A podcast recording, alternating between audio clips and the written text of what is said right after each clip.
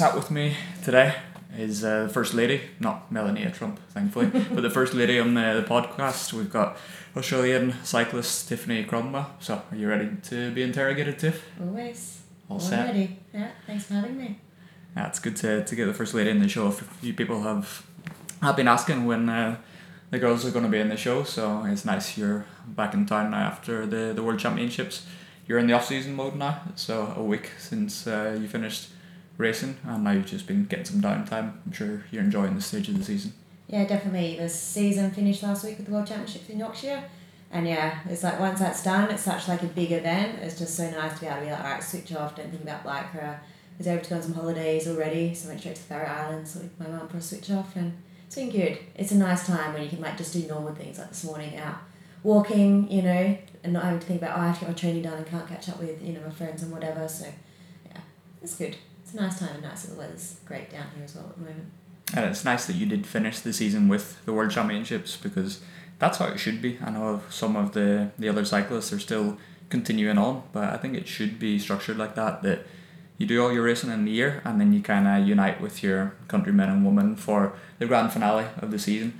And this year, also last year in the World Championships and in the Commonwealth Games, you were road captain. So that must be something you're pretty proud of too, because that's recognition, um, not just of uh, your ability uh, on a bicycle, but also to be a team leader.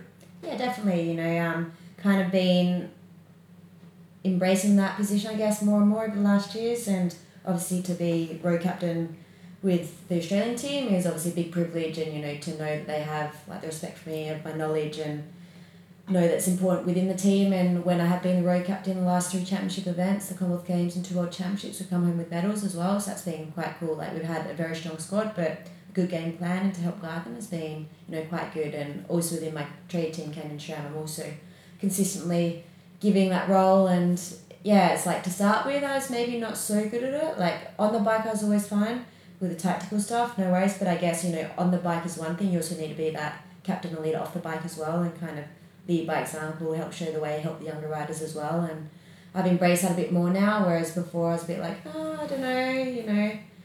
Yeah, I just kind of would be like a bit more of a quiet one maybe in the background. We'd have bigger personalities within the team, but yeah, I like it and said it's yeah, it's a huge honour to be able to be given that position, not in the trade team, but like the Australian team as well. Yeah, and you've um, managed to support the team to, to get some medal positions. I love that shot of you. Um, you're not the most tactile person like me. Everybody's going in for the hug, and you're there just giving the helmet pat, just like well done. yeah, exactly. Like you know, Spratty, she got the bronze medal, and she did an awesome ride. And like with my race, like I've been there for quite a while, and then I had a silly crash, so I was like off the back of the main field. So then was a bit drop coming out for the last lap, saw two of my teammates on the side who'd done some early work, so like, ah, fuck it.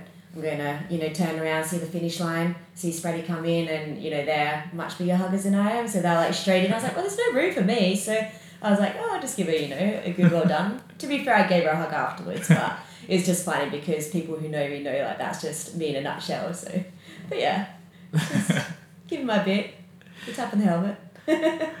uh, you guys actually got good weather for your race as well because the guys absolutely pissed down rain uh, the following day for them. But who thought it would be a good idea to go cycling in Yorkshire at the end of September? I know, right? Um, we got extremely lucky with our race. Like all the week had been raining, and we were the only race outside maybe the team relays at the very start of the week or the week before. Um, that got sun, so it was great because obviously then the crowds. Well, the crowds even came out in the rain, but like they were to really enjoy the day as well. And for us, you know, it wasn't as brutal. And yeah, I know coming into it, it's like we were always expecting the worst because, like you say, Yorkshire September that looms rain, but it is like one of the biggest, I'd say, areas for cycling. Like you know, like the crowds just embrace it. Like it's you know, the UK is massive, but then Yorkshire is like even a level above. So yeah, it's like we knew we were in for the weather, but at the same time, like the Yorkshire people and everyone who travelled there just really came out and really embraced and like it was probably one of the best atmospheres I've ever had at a World Championship. So it was pretty cool, you know, to be a part of. But yeah, like I say, happy we went racing on the Sunday. Like poor guys who had to race 160k in that, it looked miserable. Yeah. Uh, it is a hub for cycling in Yorkshire, so I guess the problem stands in the fact that the World Championships are at the end of the year, yeah. and then that's uh, autumn time in the UK. So you could you could get twenty degrees, you could get minus two degrees. Yeah, that's, that's just exactly. UK weather. So yeah, you just don't know what can happen. But exactly. um, you're looking ahead to next year. Then you're all signed up for two thousand and twenty as well. Yeah, I've been yeah. I signed a three year contract with my Canyon SRAM team from twenty seventeen, I think. 18, 19, 20, Yeah, so and then next year's so this last year of contract for this lot. But so yeah, all said and yeah, next year's pretty big year. So enjoy my off season to then be able to refocus. You know, we got Olympics next year, Tokyo twenty twenty. So it's a big goal. So yeah, all eyes set on having a big year next year. It's so nice that isn't it having the continuity uh, with the team because you've made that your home for the best part of five years now.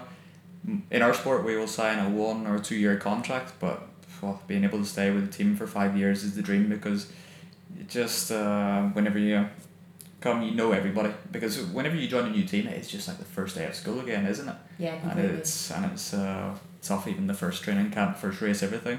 So you can relax in the winter, do your training, and then uh, well, first race will be back in Australia then. Yeah, most likely. Normally, I'll start with the national championships um, in January. But yeah, definitely is nice to have that continuality, I just say, particularly coming into a big year like the Olympics. It's a year where you want to be starting the season knowing your surrounds, not having new things. Because, like, change is good sometimes go to a new team, but at the same time, it can take time to merge into that team. Because if you're a new rider coming in with a group that's been there for a while, it can be hard to get your fit. Like, some people fly, other people take their time. So, whereas I know I come back into the team, obviously it's the same staff, most of the riders are exactly the same as well. So it's what I know, like we've had a few years now together as a group as well. And like you say, like very spoilt to be able to have a three year contract. Because I was just saying, you know, in cycling, in women's cycling in particular, it was also unheard of in the past. Like it was always one year contracts, for many years like one year contracts because also the sponsors weren't so stable within the sport as well. Whereas now it's nice to have a team like Mike and Canyon SRAM that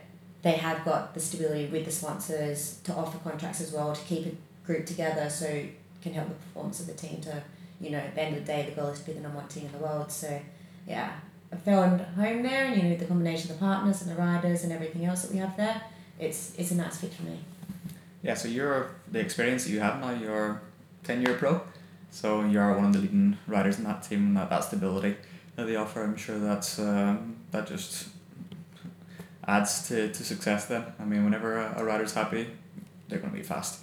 And thinking back to mm, you as a kid, I know you told me that you did play sports when you were a kid. You're always going to get into sports, weren't you? But I think when you were a kid, uh, other side of the world in Australia, did you ever dream that you would become a professional cyclist? not at all cycling wasn't even in my radar like I was always in sport but like even when I started cycling it wasn't even well like you know now it's becoming a bit more I'd say cool sport per se but when I was growing up you know if you saw something like it's like oh what is that? You know?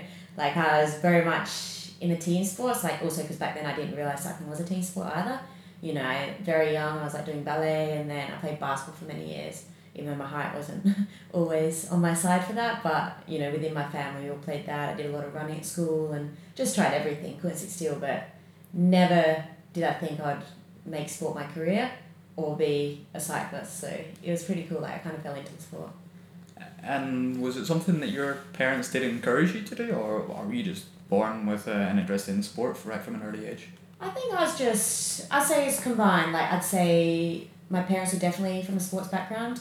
Like they were never professional athletes, but you know, dad grew up on a farm, but he was always running around outside, did sport at school, stuff like that. Mum as well was just playing different sports all the time, uh, growing up as well. So I think I was also a child that couldn't sit still. So they're like, oh, we can like let him do things. And I had a much older brother as well, and like he was also did basketball as well. And then I have another brother who's two years older. So I think they just they never pushed me into anything, but I think we're always open if I wanted to do sport, and I guess as a way to like keep me from completely tearing down the house or something. So, yeah, like as I said, they've always been the most supportive parents in anything I've wanted to do, but never forced me to any of them, and I just like found my way with everything, and just I think enjoyed the sports aspect and being active and being outside. From the time that I've spent in Australia, is it fair to say they are probably much more progressive than the rest of the world in terms of sport? Anytime I go there, it's amazing. Just the, the cycling paths.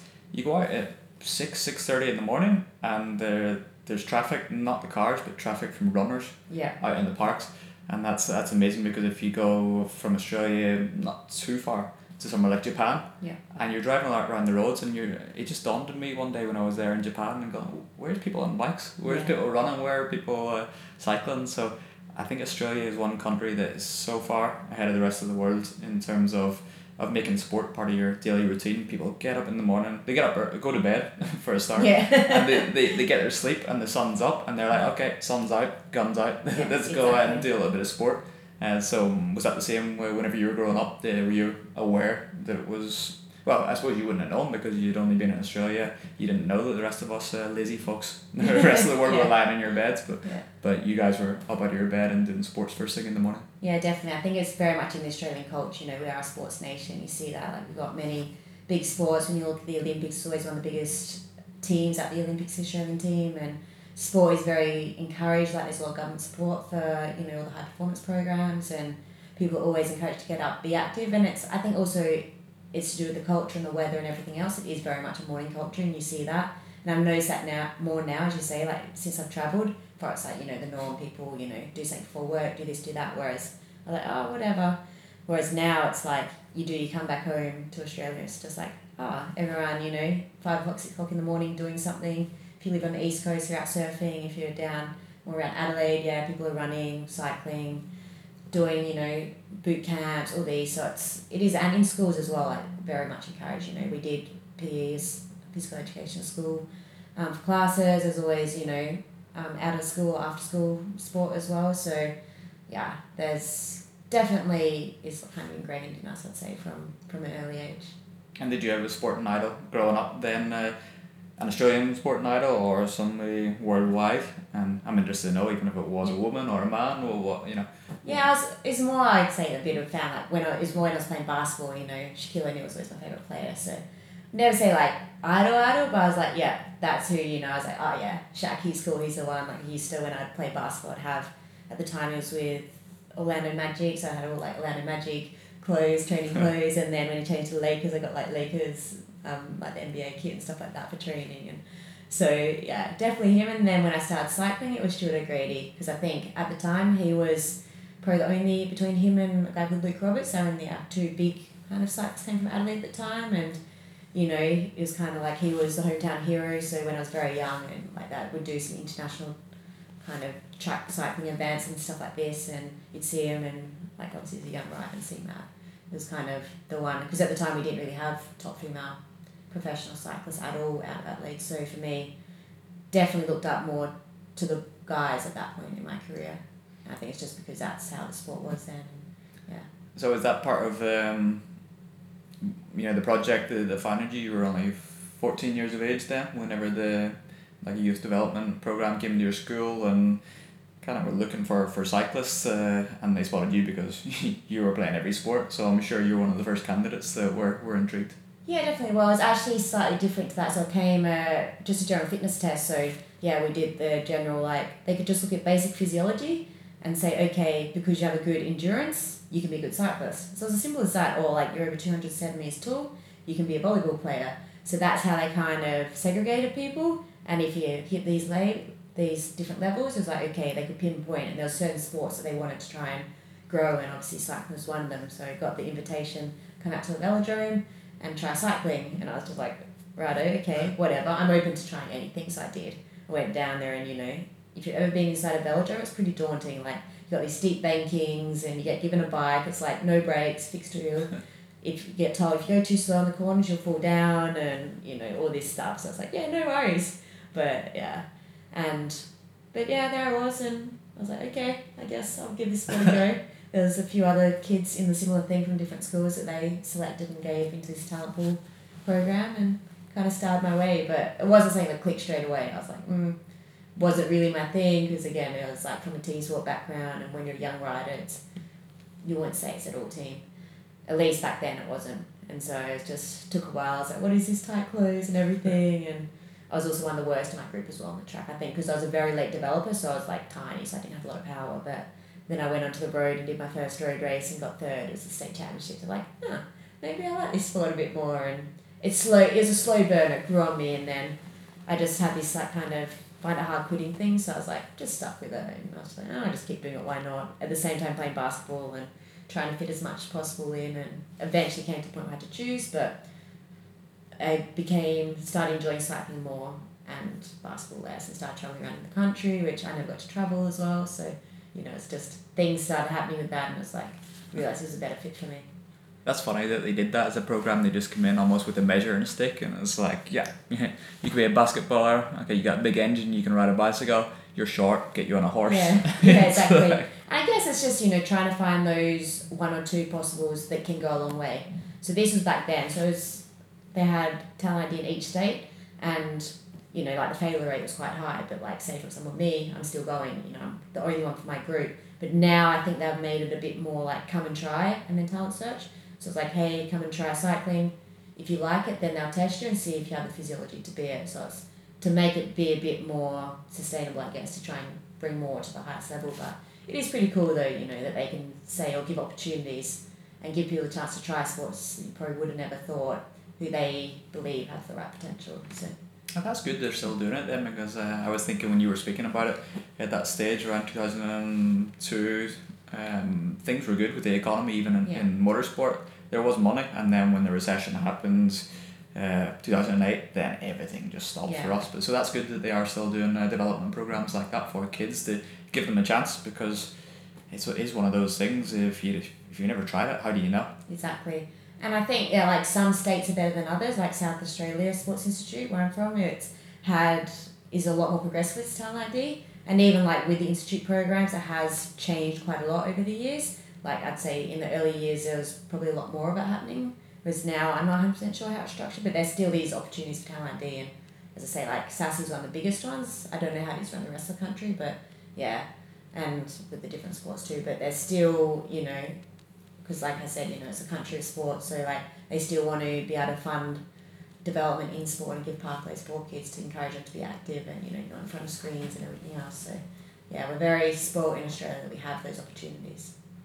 well, the age you were at then, so you were a teenager, and you've got this opportunity to, to go on your ride your bike, and then you start thinking, yeah, I like this, but that age is so critical for growing up because you can you could go one way, and you know things could change from one day to the next. It's the old thing of it goes from your parents being your best mates to then hating your parents. You know that's part of growing up. Yeah. So whenever you're um, starting to enjoy sport, I'm sure there was other temptations whenever your friends are starting to go to discos and starting to go out and there's other pressures outside of that. So was that tough to, to kind of balance?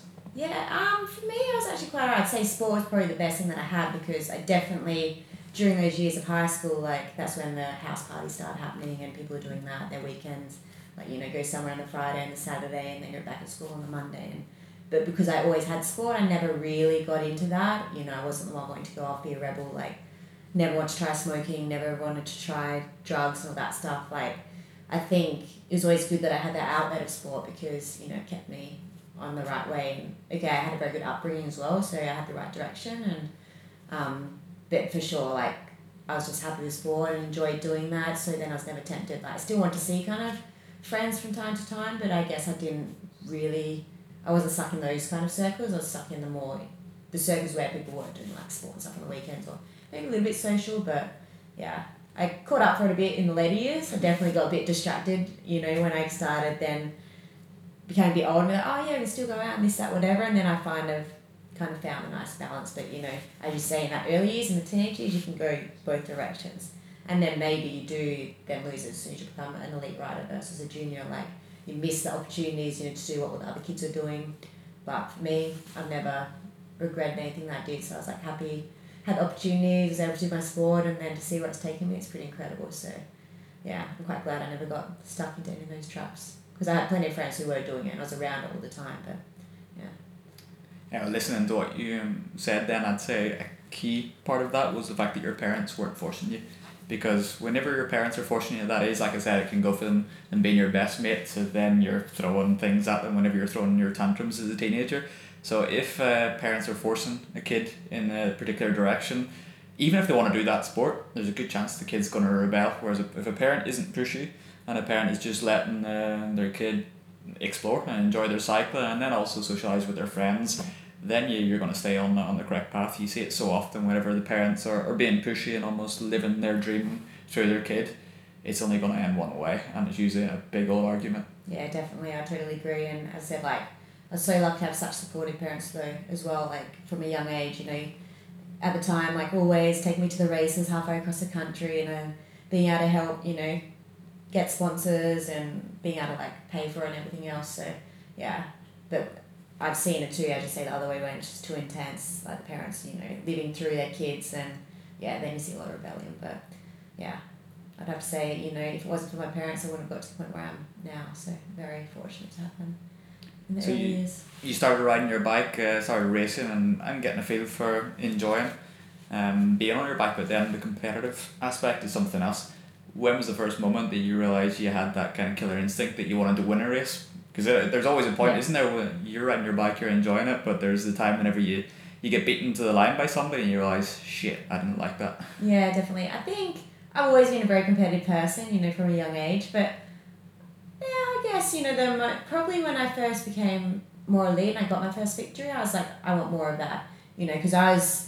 I was never one that came onto the scene and just like won a bunch of races. I was kind of like, you know, one here, one there. I was always around the place, but as well because I was like a late developer. I remember as a junior rider, I'd always be finishing second or third, like to these girls who developed a lot earlier than me and stuff like this. But I was like, I want more of this, you know. I loved trying to race for the win and just keep going and going. And I say it's just, yeah, my first year's overseas. I was like, oh, I want to impress, you know, the teams, I want to impress people. So I just want to go out there and race my bike and, you know, try to be aggressive, look for opportunities. And I think that's when, you know, I started to feel like probably 2007, 2008, when I was my first year's overseas. That's when I was like, oh, I like this. And, you know, you got nothing that you're worrying about. There's no expectations, you know. You get a top 10, it's incredible type thing. Whereas now, we look at a top 10, it's like, mm, not good enough. So it's like I think those early years where I was just always hungry to just get the best out of myself and see, you know, try my chance to like go for the win and stuff like that. So yeah. Ah, so you were already overseas by 2007. Then when when you say overseas, where how far were you traveling? Was it just locally to New Zealand, or were you No. going far? everywhere. So I was as a junior in 05 and 06 I went to Italy, well to Europe for the junior world championships, but there was only a very short stint. Then when I became first year elite in 07, I was in the National Institute program. Oh no, I wasn't, not that year.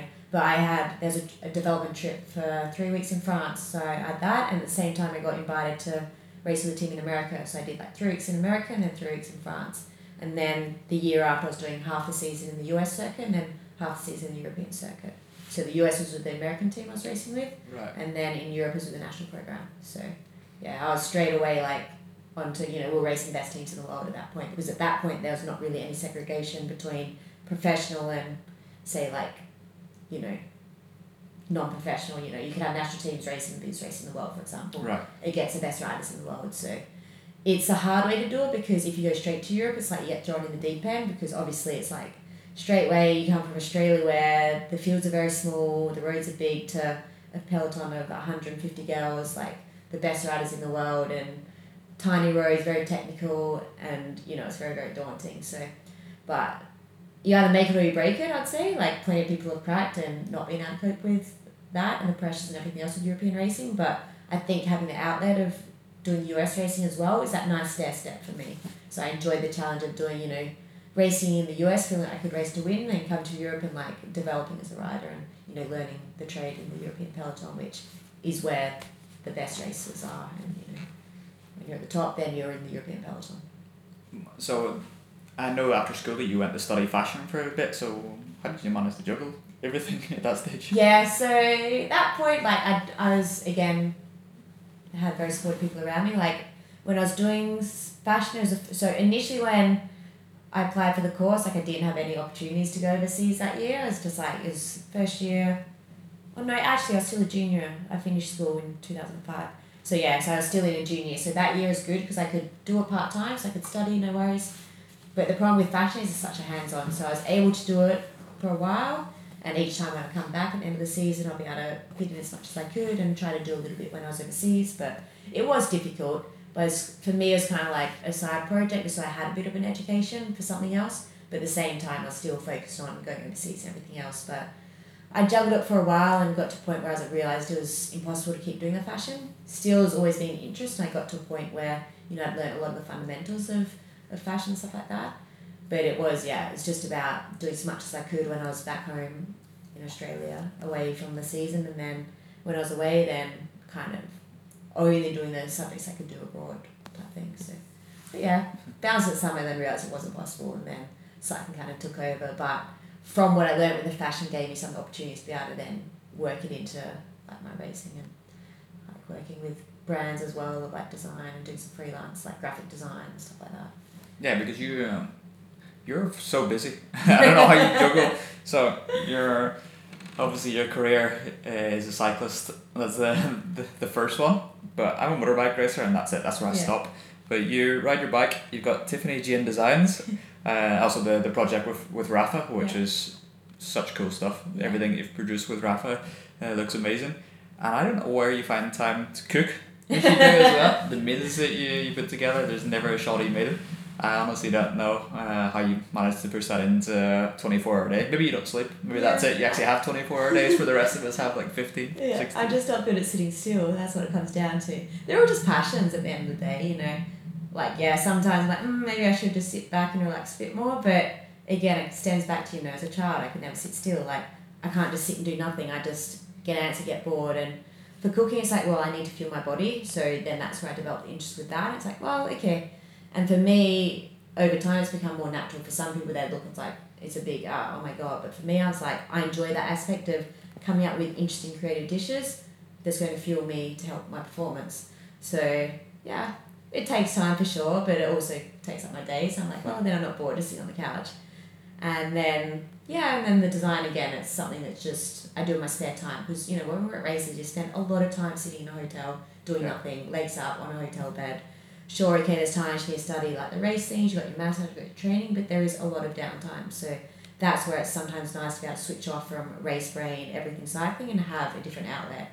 So that's where the I'm a very creative person, so that's where you know I enjoy doing the designs. Like even that's probably filtered off a little bit over the last years, but I still look for opportunities. You know, if someone wants something done, I'm like sure, you know, get a project. Then I'm inspired to like get back onto my computer and have a play around and yeah, and then having opportunities to do things like with Rapha, that's quite cool too, because those are things that can transition in my future career. Yeah. For like, okay, do a few things here or there, be able to work with the design team, see how the process goes, and yeah, and then could potentially filter into like a job after after I finish my cycling.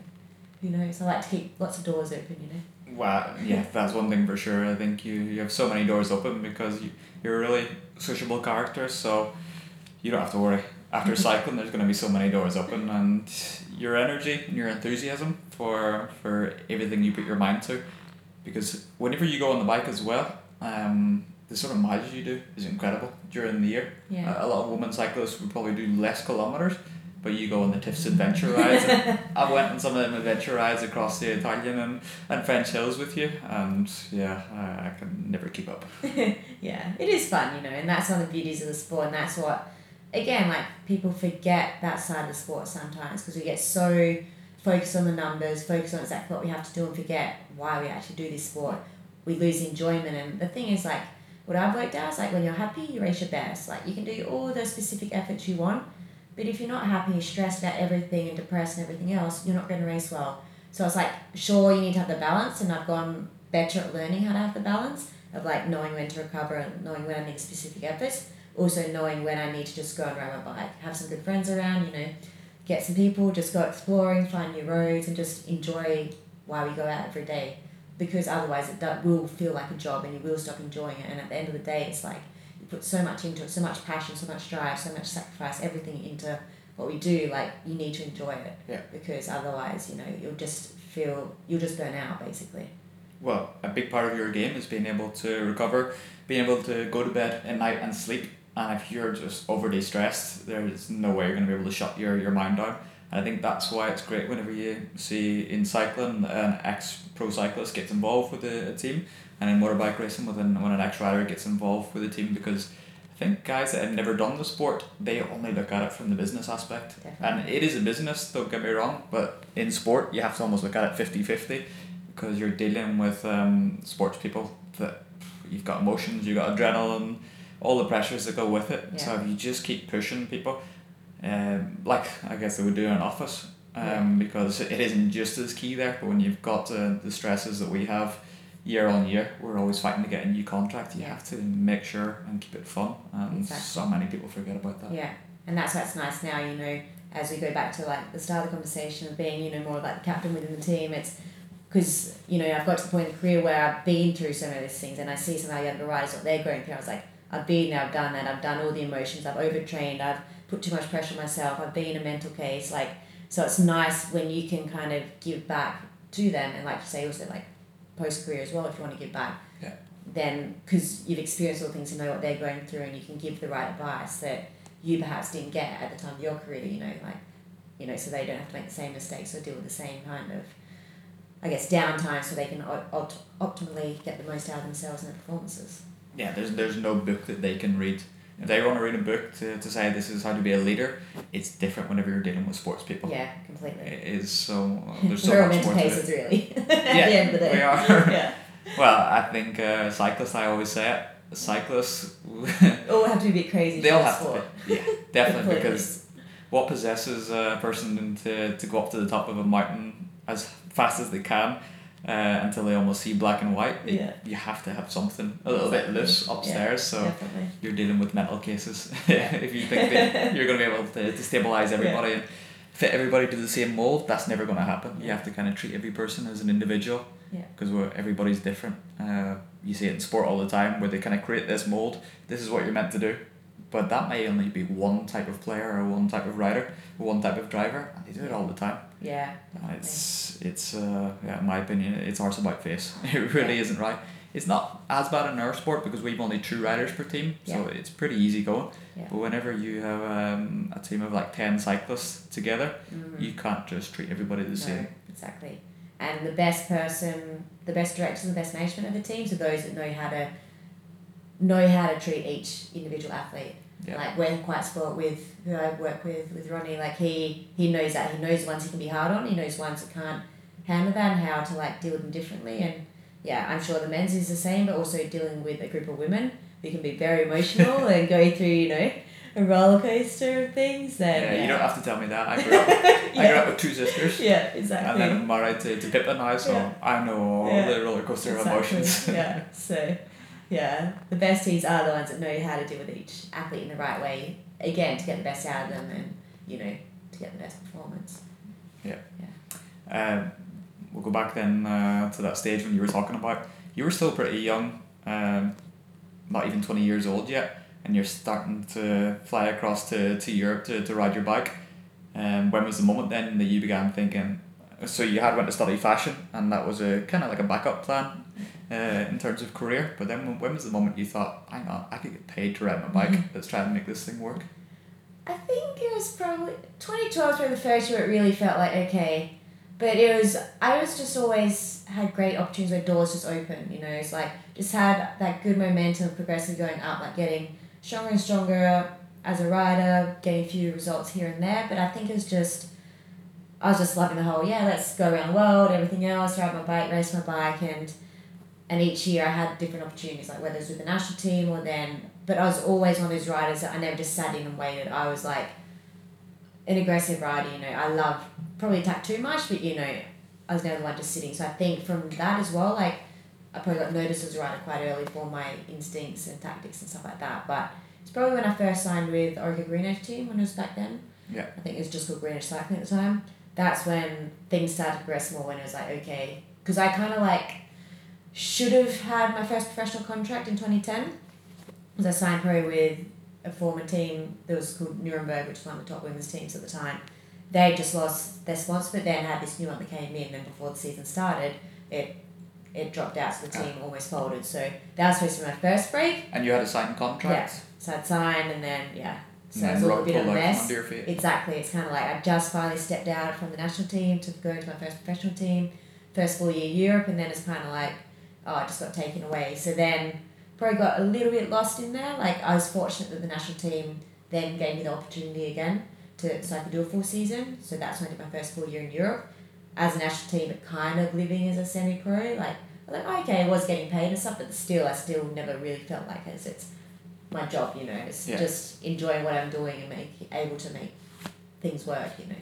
And then 2011 was when it was like a pretty rough year where I kind of went from a couple of teams and I just couldn't get the performance. But then again, I had the good opportunity where people still saw the potential in me and just saw I needed a way again. Like I got a bit lost, and, and that's when they took me to the GreenEDGE team. And then I was like, okay, yeah, I started feeling more and more and like it was, yeah, I can make a living out of this and this can be my, my career and everything else. So It must have been tough though at that age uh, with the stresses uh, on your shoulders being on the other side of the world without parents and uh, childhood friends to to kind of go around and, and speak it through with. So yeah. Wow. Definitely had its moments for sure, but I was also very lucky that I always had good community around me, you know, and each place where I lived, you know, made that the most. And I think I just always embraced like the culture and the European having people around me that helped me sustain that. And I knew my parents were always a phone call away, so it was good like that. But yeah, I think as Australians, I'd say that's why a lot of us are known as quite tough athletes per se because we do we make a new life over here. And in the early years definitely in the early years it was hard. Like towards the end of the season it was like yeah I'm ready to get home ready to get back to Australia. Like Australia was still home. Whereas now like the more I've adapted the more going into the European life made this home I was like you know now it's way more sustainable and way easier. But yeah there were those times when it was difficult when you know we can't just jump on a plane and two hours home it's like if you're going home there's a commitment it's like 24 hours on the plane and expensive and everything else so yeah, I was able to stick it out and keep the good people around me, and yeah, yeah, came out the other side quite alright. As tough as it is being that far away.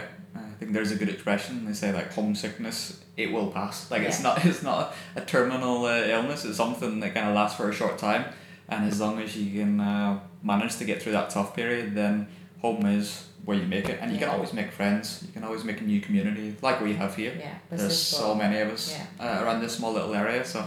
we're all from uh, different parts of the world, and we made our own little community. So home's where you make it, isn't it? Exactly, completely. Um, so uh, I know that stage then that was when I first met you then, 2012. You were saying about with when you were with uh, Orica, and Yeah. I'd never cycled on the road with, with uh, girls before. Yeah. So whenever I saw you, you and uh, Lizzie Yeah. at that stage on the on the bikes, I was like, wow, this this is something else because I wasn't used to it. Uh, not now it's something that's completely normal, but because I'd grown up in Ireland Yeah. and you never saw um, women on Yeah. on bikes back then.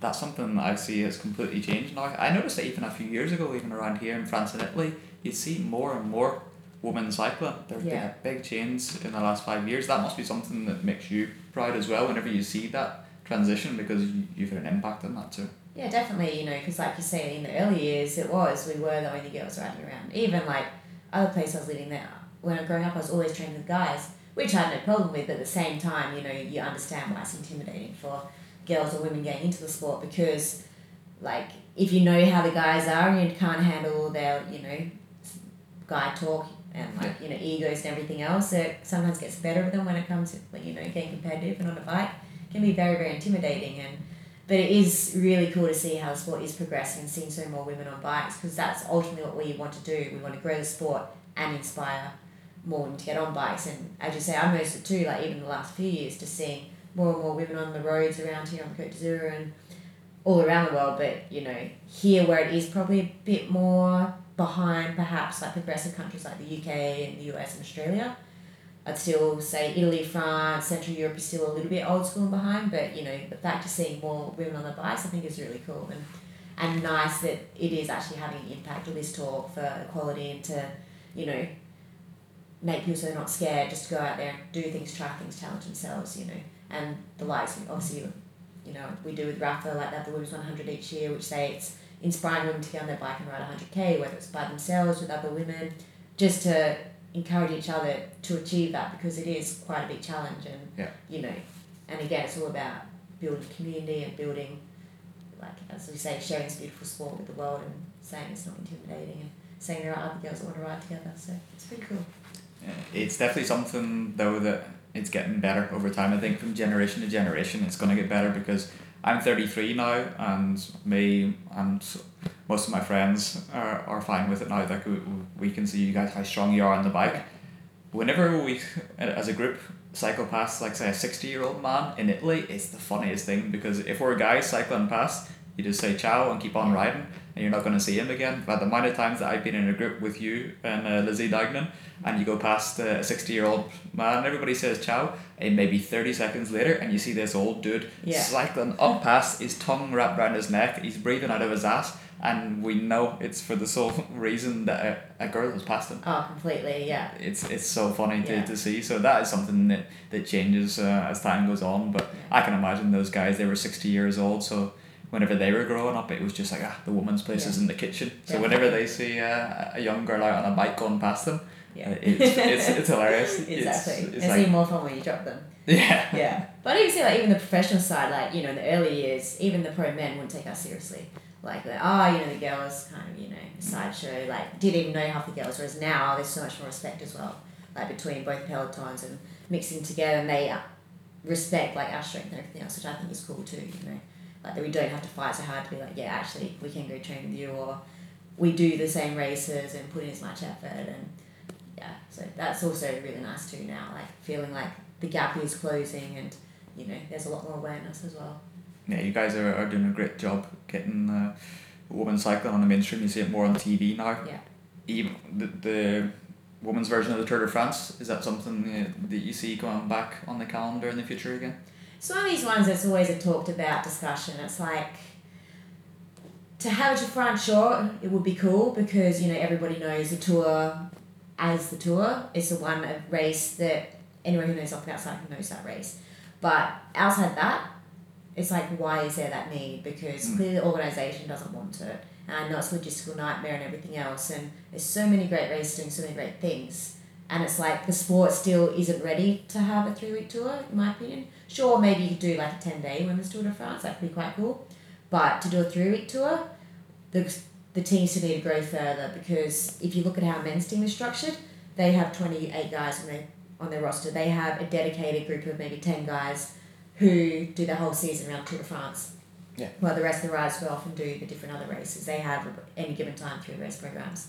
In women's cycling, it's still only one, one and a half race programs. So most riders at the moment do classics riders are also Giro riders. Okay. So that's where we haven't quite changed that gap as well. So I think to say, all right, let's have a three Tour de France, you're not going to have enough riders in teams to be able to do that, to be able to train to do a three week tour. It's a matter it of funding as well, isn't it? It's funding for the yeah, teams. well, the teams need, well, the teams can't justify having more riders if there's not enough races. Yeah. So that's where it's like everything needs to change to get to that point. But yeah, like I say, it'd be cool that to have it just for namesake, but at the same time, there's so many other great things that's happening in the sport that I think you know people need to stop putting such an emphasis on. Why is there no women's Tour de France? You know, so at Well, least that's the- my opinion. There's plenty of people saying we need it for equality and all this hurrah, but I think yeah, you need to look at the big picture and everything else as well. That's a fair comment. It's good to hear your opinion on that because um, I don't really know as an outsider um, what your feeling is on it. But the the race uh, that does happen in July, the women's Giro d'Italia, the Giro Rosa, Yeah. that's that's a, a great race. So it's a what was it, 10, Ten days. 10 day race. And we went there in 2016. That was actually so cool when we came to, to watch it with Yeah. myself, Pippa, uh, Brendan Hartley, and his wife Sarah. Yeah. We just drove here from Monaco to, to go and watch you because you'd won uh, a stage, was it stage four in the Giro d'Italia that year? Was it that year year before? What year was that? Yeah, 2016 2016. Yeah, yeah, yeah. You, you'd won a stage, Yeah, so we were we were watching Yeah. uh, that time, and then we looked at the, the calendar, and that was a, a stage in the season where it was our summer break. So we're like, you know what? Uh, it's passing by. It's only like two hours down the road.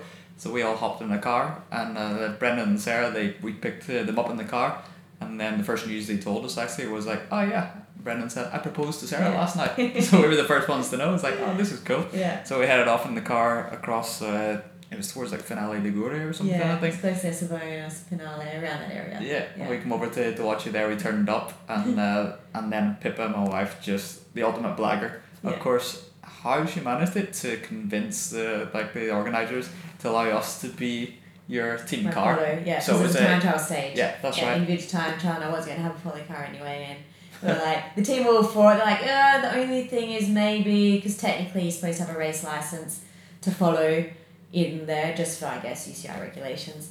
But um, I was like, well, they kind of know how to drive, so it should be fine. So my director's all cool. He's just like, okay, if they pull you up at the start, then sure. But it's also Italy. It's pretty like chilled. So normally you get away with a lot of things. But for me, it's like the best ever. I was like the best support. You know, to have like you guys come along and yeah, it that made my day. was, That was Yeah. such a a, a blagging effort that we, Yeah. we put the, sticker across Yeah. the windscreen to say that we were the support car, and then you could see that everybody because we were driving the BMW Yeah. M4 Yeah. and, And with the uh, plates. with the we like, Monaco oh damn. yeah, and it's and it's quiet as uh, as you're coming in. You're a single rider, Yeah. And then the crowd start clapping, and then we could hear the all time people just looking, going, eh, Yeah. BMW, eh, Yeah. what- what's going on? yeah. But we followed you for must like 20, 20, I think it was 20k because Yeah.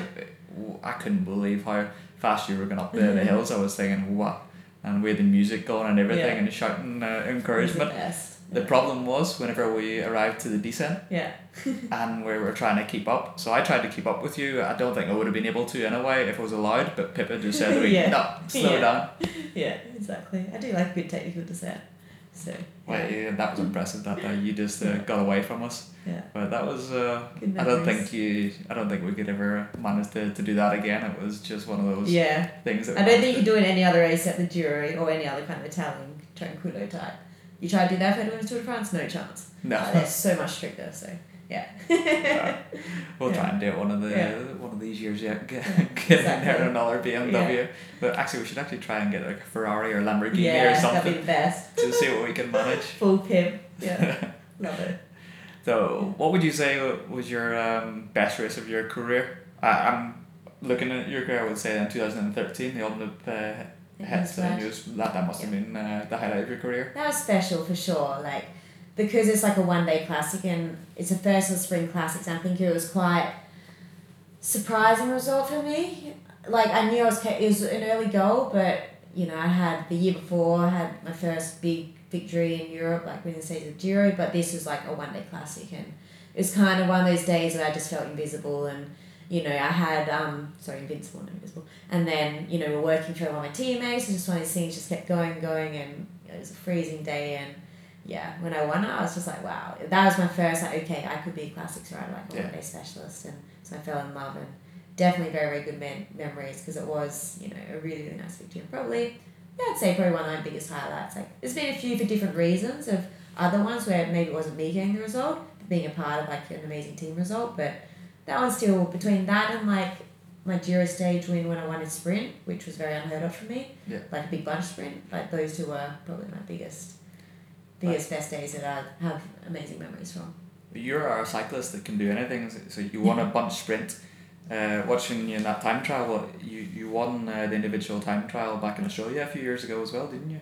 Mm, no, I won a stage of Route de France in a time trial. Was that it? Yeah. So you can win a, a time trial, you can win a bunch sprint. We know you can go uphill. Yeah. So you're something. I think that is probably due to the fact that you do go on the TIFFs adventure rides. Yeah, so yeah, I'm kind of like a jack of all trades, but at the same time, like I've changed as a rider throughout the years. So it's like I was very much a climber in the early years. Now I'm not so strong on the climbs, but then I started really developing a sprint. Then I was like, oh, I can be quite crafty in a sprint, pull something out, and then you know, ruler type tactical rider. Like sometimes I'm still a bit lost of like what type of rider am I actually, and probably why I always have some of the most race days in the team because they know that they can put me in so many different races as either a support rider or the chance, you know, for an opportunity. But like it's a good skill to have for sure, particularly when cycling. But the yeah, I enjoy you know being quite versatile because also then when you come to like championship events, it means you have a lot more championships that are a chance for you because if you look at a pure sprinter, you look at say the last two Olympics or say Rio and then Tokyo, sprinters have no chance Yeah. to go versus if you're more all round, you've got more chance or even more championship events like yeah, because a a lot of cyclists will look at the course and already go, oh no, I can't win it. Whereas you could probably or can't play a role in the team. Yeah. So those are the two things, and it's like so if you're only a sprinter, only a climber, then for sure, if you look at a course, you know that you can't play a role within the team in that course. Versus if you're quite open and quite versatile. versatile. Yeah. then you know you got so many more opportunities, you know, to represent on the biggest stage, which is also pretty cool. So what's the goals for for next year then? So actually, definitely, it's all around Tokyo twenty twenty. So one thing in my career that I really want to achieve before I finish, because Olympics is one thing I'm yet to go to. Um, I've been very close a couple of times, but it's always been that kind of thing I haven't quite gotten. I know the course doesn't suit me hundred percent, but you know if I go, I'll be going as a support rider, as a road captain most likely. But I also know the areas that I need to improve in because with Olympics too, it's less riders. Like at World Championships, with seven riders. Normally we're at six riders. For other Commonwealth Games, there's six riders. Whereas Olympics, we should get four because at the moment we're still in the top five nations. So you know it means how do you use those four riders and who do you take for those four riders? And when you're in a country like Australia, which has such depth at the moment, um, you know it's they're going to only take the best and who's best for that course. So yeah, so that's where the season will revolve around. So that means a very good start of the season. So I'm going to obviously have a downtime now and then have some good preseason training and really target the classics, but more the hilly classics. Like so, I might have to forego some of the ones that I normally like. You know, maybe some of the flatter cobble classics and focus on the Ardennes, for example, later in the spring, because I know those ones are important to format to be you know chance for selections, and then see after that. Then we see how the season goes, but you know, from the last Olympic cycles, like I've learned a lot of you know going through different emotions, putting too much pressure on myself, cracking and all these things. Hopefully, I'll get it right this time around. But so yeah, so that's a big goal. And then the same. So I just want to get back to you know being able to win races as well. Like I'm embracing the new role that I've had like the last couple of years of being you know the road captain and a support rider, but still I still have that hunger to to get results for myself, to get opportunities, to have that confidence, you know, to go out there and get it. So definitely get back on the podium and get a victory will be a big goal as well. But. Yeah, I can tell just by listening to you that you're extra motivated with uh, something that like comes around every four years, like the Olympics. I know you're gonna work your ass off. So yeah, definitely give myself the best opportunity for it, and you know, going out to see the course again.